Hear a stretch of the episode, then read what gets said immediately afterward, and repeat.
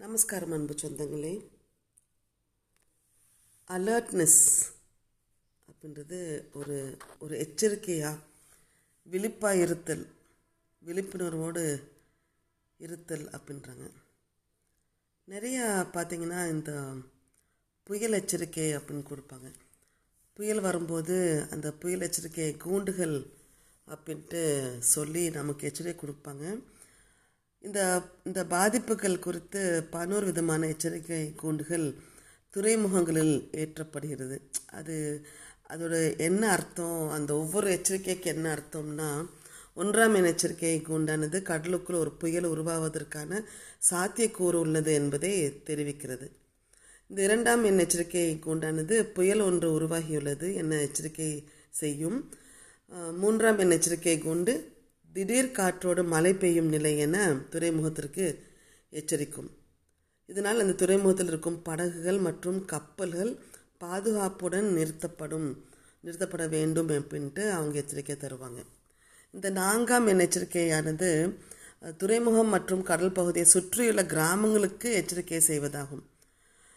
இந்த வேளையில் மீனவர்கள் மற்றும் கப்பல்கள் கடலுக்கு செல்லக்கூடாது அப்படின்ட்டு எச்சரிப்பாங்க. ஐந்தாம் எச்சரிக்கை கொண்டு துறைமுகத்திற்கு இடது பக்கமாக புயல் கரையை கடக்கும் என்பது என்பதை குறிக்கும். ஆறாம் எச்சரிக்கை கொண்டு துறைமுகத்திற்கு வலது பக்கமாக புயல் கரையை கடக்கும் என்பதை குறிக்கும். இந்த ஏழாம் எண் எச்சரிக்கை கொண்டு துறைமுகம் மற்றும் அதன் சுற்று வட்டார பகுதிகளுக்கு ஆபத்துகள் அதிகம் வரும் என்பதை குறிக்கும். எட்டாம் எண் எச்சரிக்கை கொண்டு துறைமுகத்திற்கு இடதுபூர்வமாக புயல் கரையை கடக்கும் என்பதாகும். ஒன்பதாம் எண் எச்சரிக்கை கொண்டு துறைமுகத்திற்கு வலதுபுறமாக புயல் கரையை கடக்கும் என்பதை குறிக்கிறது. இந்த பத்தாம் எண் எச்சரிக்கை கொண்டானது துறைமுகம் மற்றும் சுற்றுலா ஊர்களுக்கு அபாய நிலை அப்படின்றதை எச்சரிக்கும். பதினொன்றாம் எண் எச்சரிக்கை கொண்டானது இந்த புயலானது பேரழிவை உண்டாக்கும் என்பதை குறிக்கும். இவற்றை தெரிந்து கொண்டு மக்கள் பாதுகாப்பான இடங்களுக்கு செல்லவும் மீனவர்கள் மற்றும் கப்பல்கள் கடல் பகுதிக்கு பக்கமே செல்லக்கூடாமல் செல்லக்கூடாது என்பதையும் மேலும் பாதுகாப்பு பணியை துரிதப்படுத்தவும் அதை எச்சரிக்கும். சமீபமாக வந்த அந்த வர்தா புயலுக்கு பத்தாம் எண் எச்சரிக்கை கொண்டு தான் ஏற்றப்பட்டது என்பதை இங்கே குறிப்பிட்டே ஆக வேண்டும். எச்சரிக்கை அப்படின்னு சொல்லும்போது நிறைய நம்ம பத்திரிகையில் பார்க்கலாம். சமீபமாக அந்த கேரளாவில் ஒரு சிக்கன் ஷவர்மா சாப்பிட்டு ஒரு பெண் இறந்து விட்டாங்க. அவர் சாப்பிட்ட உணவை அந்த மாநில சுகாதார துறையினர் பரிசத்தில் அந்த ஷிகல்லா அப்படின்ற ஒரு பாக்டீரியா இருந்ததும் தெரிய வந்தது. ஸோ அது மாதிரி சரியாக வேகாத ஷவர்மாயை சாப்பிட்டால் உயிரிழப்பு ஏற்படவும் வாய்ப்புள்ளது என்பதை எச்சரிக்கிறாங்க. இந்த இந்த தொற்று நம்ம நம்ம இப்போது நம்ம அசால்ட்டாக இருக்கிறோம். இருந்தாலும் இந்த கொரோனா தொற்று வந்து இன்னும் நம்ம விட்டு போகலை அப்படின்ற எச்சரிக்கையை விட்டுருக்காங்க. இந்த ஒமிக்ரான் அப்படின்ற கோவிட் நைன்டீன் கிருமியால் பாதிக்கப்பட்டவர்கள் கூடுதல் தடுப்பூசி போட்டதாலும் கூட அண்மைய ஒமிக்ரான் துணையை திருப்பு திருப்புகளால் மீண்டும் தொற்றுக்கு ஆளாக வாய்ப்புள்ளதாக புதிய ஆய்வுகள் தெரிவிக்கின்றன. அதனால் நீங்கள் தடுப்பூசி போட்டுக்கொள்வது தீவிர பாதுகாப்பு தீவிர பாதிப்பு ஏற்படாமல் தடுக்கும் என்கிறார்கள்.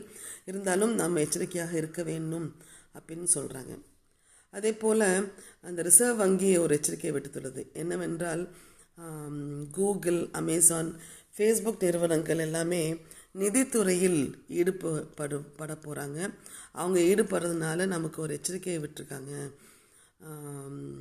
ஸோ இந்த நிறுவனங்களுக்கு இடையான போட்டி மற்றும் தனிநபர் தகவல் பாதுகாப்பு வந்து கேள்விக்குறியாக உள்ளது. இந்த இந்த நிறுவனங்கள் எல்லாம் நிதி சேவையில் ஈடுபடுவது தொடர் அச்சுறுத்தலை உள்ளது அப்படின்னு சொல்கிறாங்க அதனால் இவங்க இந்த இந்த நிறுவனங்கள் எல்லாம் நாம் கரெக்டாக முறையாக கண்காணிக்க வேண்டியுள்ளது அப்படின்ட்டு சொல்லியிருக்காங்க ஏன்னா இந்த இந்த இப்படி விட்டோம்னா அனைத்தும் பெருமளவில் வர்த்தகம் சார்ந்த நிதி சேவையில் ஈடுபட்டால் அது நமக்கு ஒரு பெரிய பாதிப்பை உண்டாக்கும். ஏன்னா கடனை திருப்ப வசூலிப்பதில் கடுமையான நடைமுறையை இவங்க எடுப்பாங்க. இது அப்படி ஏதாவது புகார் வந்தால் தீவிரமாக நடவடிக்கை எடுக்கப்படும் அப்படின்னு சொல்லிட்டு ரிசர்வ் வங்கி ஆளுநர் சக்திகாந்த் தாஸ் தெரிவிச்சிருக்கிறார்.